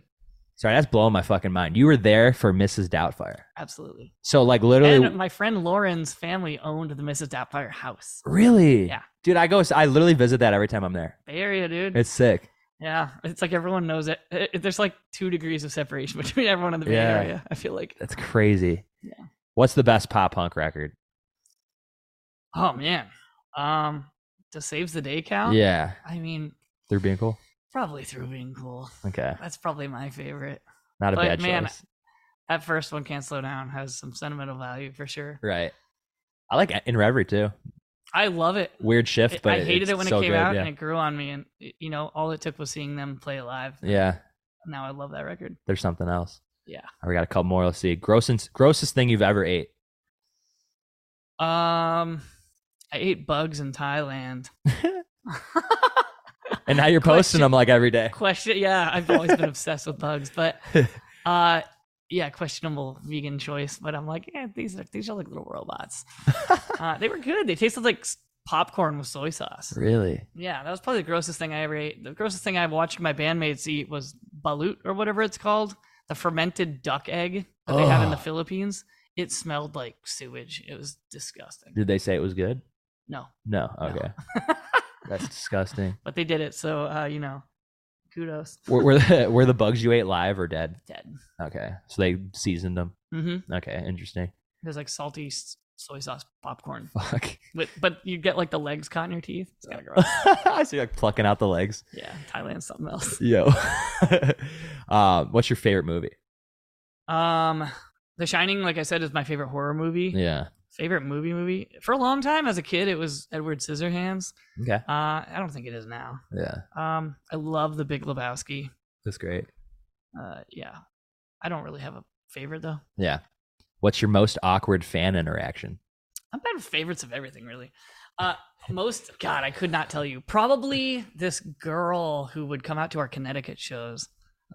Um, the, there were these two girls. This is mean because I feel like they're if they're listening, they're gonna She'll be never hear bummed. this. Yeah, hopefully. Um, they would come out to our shows. They were really sweet kids, but they would come out to our shows and bring us like snacks and candy and stuff. Cool. And uh, one of the times they did it, they asked for signatures for me and Jordan. Yeah. And the next time we came back, they had them tattooed on them. And then the next time after that, And every time they would bring more snacks. So like next time they came back when they got the tattoos or they showed us the tattoos, um they had like a grocery bag full of snacks. And then the next time after that when we came through, they brought us like four grocery bags of snacks and drinks and all this stuff. And they had framed photos of the tattoos that they gave to us. We're like, Oh what are you my supposed to do God. with these? Yeah. So that was a little weird, but they were nice. They Yeah. were super nice. They spent hundreds of dollars on snacks and merch every time they came. Just excessively nice. So yeah, we appreciated it. I feel that. Um, guilty pleasure band or artist, E Town Concrete. Oh, Fucking yeah. love them. dude. They just played. They played the Bay, right? Was that the Bay? It was Bay and Yeah, they Long, Long did. Beach. That show was a disaster. Really, I was supposed to go to that. The Long Promoter Beach- had a heart attack. oh, fuck. They were like every hardcore crew was there. Like, Yeah. There were people getting stabbed. The show got shut down by the cops right before E Town. wow. So the the venue refused to play or like to turn on the PA. Yeah. So they just did it without a PA. They played like four or five songs and the crowd just sang it, Wow. which sounds really lame, but it was pretty fun. yeah, I know for Uh. sure. But they're one of my favorite bands. yeah, no, and I remember the world was supposed to play that. Maddie from Lost for Words. And they, Mhm. they dropped. I like off. that band a lot. They're really good. Yeah. they're cool. Um, yeah. Fun fact: Anthony Martini, the singer, um, Yeah. managed us for a short period of time. Oh, really? Managed that your goals. That's sick. um, so who's your who's your biggest regret, or what what's your biggest regret? Not who. What's my biggest regret Yeah. in life? Yeah. Um, Such a bummer of a question. not going to college. No, just kidding. Or not finishing college. Right. No, fuck college. Fuck college. uh, Absolutely. probably probably just like not like sticking up for myself more when it came to like certain band decisions we made that could have enabled us to like do things that we wanted to do Yeah. and just kind of accepting like this is just the way things are oh well you know like um just because like i said before we we kind of had like a curse in a lot of ways and uh and that was like i don't know that was like something that followed us the whole career of our band Mhm. um so you know just not taking the chances that we should have taken because we were listening to our management or our label or something Mhm. like that stuff like that probably Well- or or not asking uh or not asking the girl i had a crush on in high school to to go out with me you know when i was younger Yeah. because now she's married with kids Oh, bummer. and i'm single Hell yeah. Well, that's cool. Yeah. What are you most proud of? honestly set your goals you know like i don't Mhm. have a lot of regrets that's why it was hard to kind of answer that question Yeah, for You sure. know, after a certain point in my life i made a firm decision to take those chances Yeah. you know when they come and not let opportunity pass me by yeah. you know when we first started touring it was like college will be there when when we get back and this opportunity won't yeah. so uh yeah i'm really proud of everything we've accomplished but i don't want it to be like you know it's definitely not the end of my story i'd, I'd like to do you know other other big you know i'd like to cross other milestones and and other achievements in my life that i'm proud of as much as or you know hopefully more than set your goals you know and i'd like to do it in music as well Yeah, so, absolutely. you know, I, I still always want to make music and and uh, have that be a, a part of my life because it's a huge part of my life. yeah, no, absolutely. Is there anything else you're working on right now or working Just that, towards? just that band I'm trying to put together in the Bay. nice. Um, but yeah, That'd be cool. So where can your fans find you? What are your uh, social media handles? uh, I try to make it easy. It's Matt Wilson rules on everything. Okay, cool. Um, but uh, yeah, we are. I mean, Near Dark is uh, is one of the projects that's still technically active, yeah, although we're not active active at the moment. yeah, Uh, I think it's Near Dark NY is our Instagram. for sure. Um, Well, thank you so much for your time, man. Set Your Goals has been a staple in my music library since I was a, literally a kid. Um, hoping to see you guys back around sometime soon and can't wait to catch a near dark set. appreciate it, man. Much love. Thank Fuck you. yeah. All right, cool. Cool. Thank you. That's This is awesome. fun. That was Yeah, cool. How long was that? Oh, I don't know. It was perfect, I think. Sweet. Okay.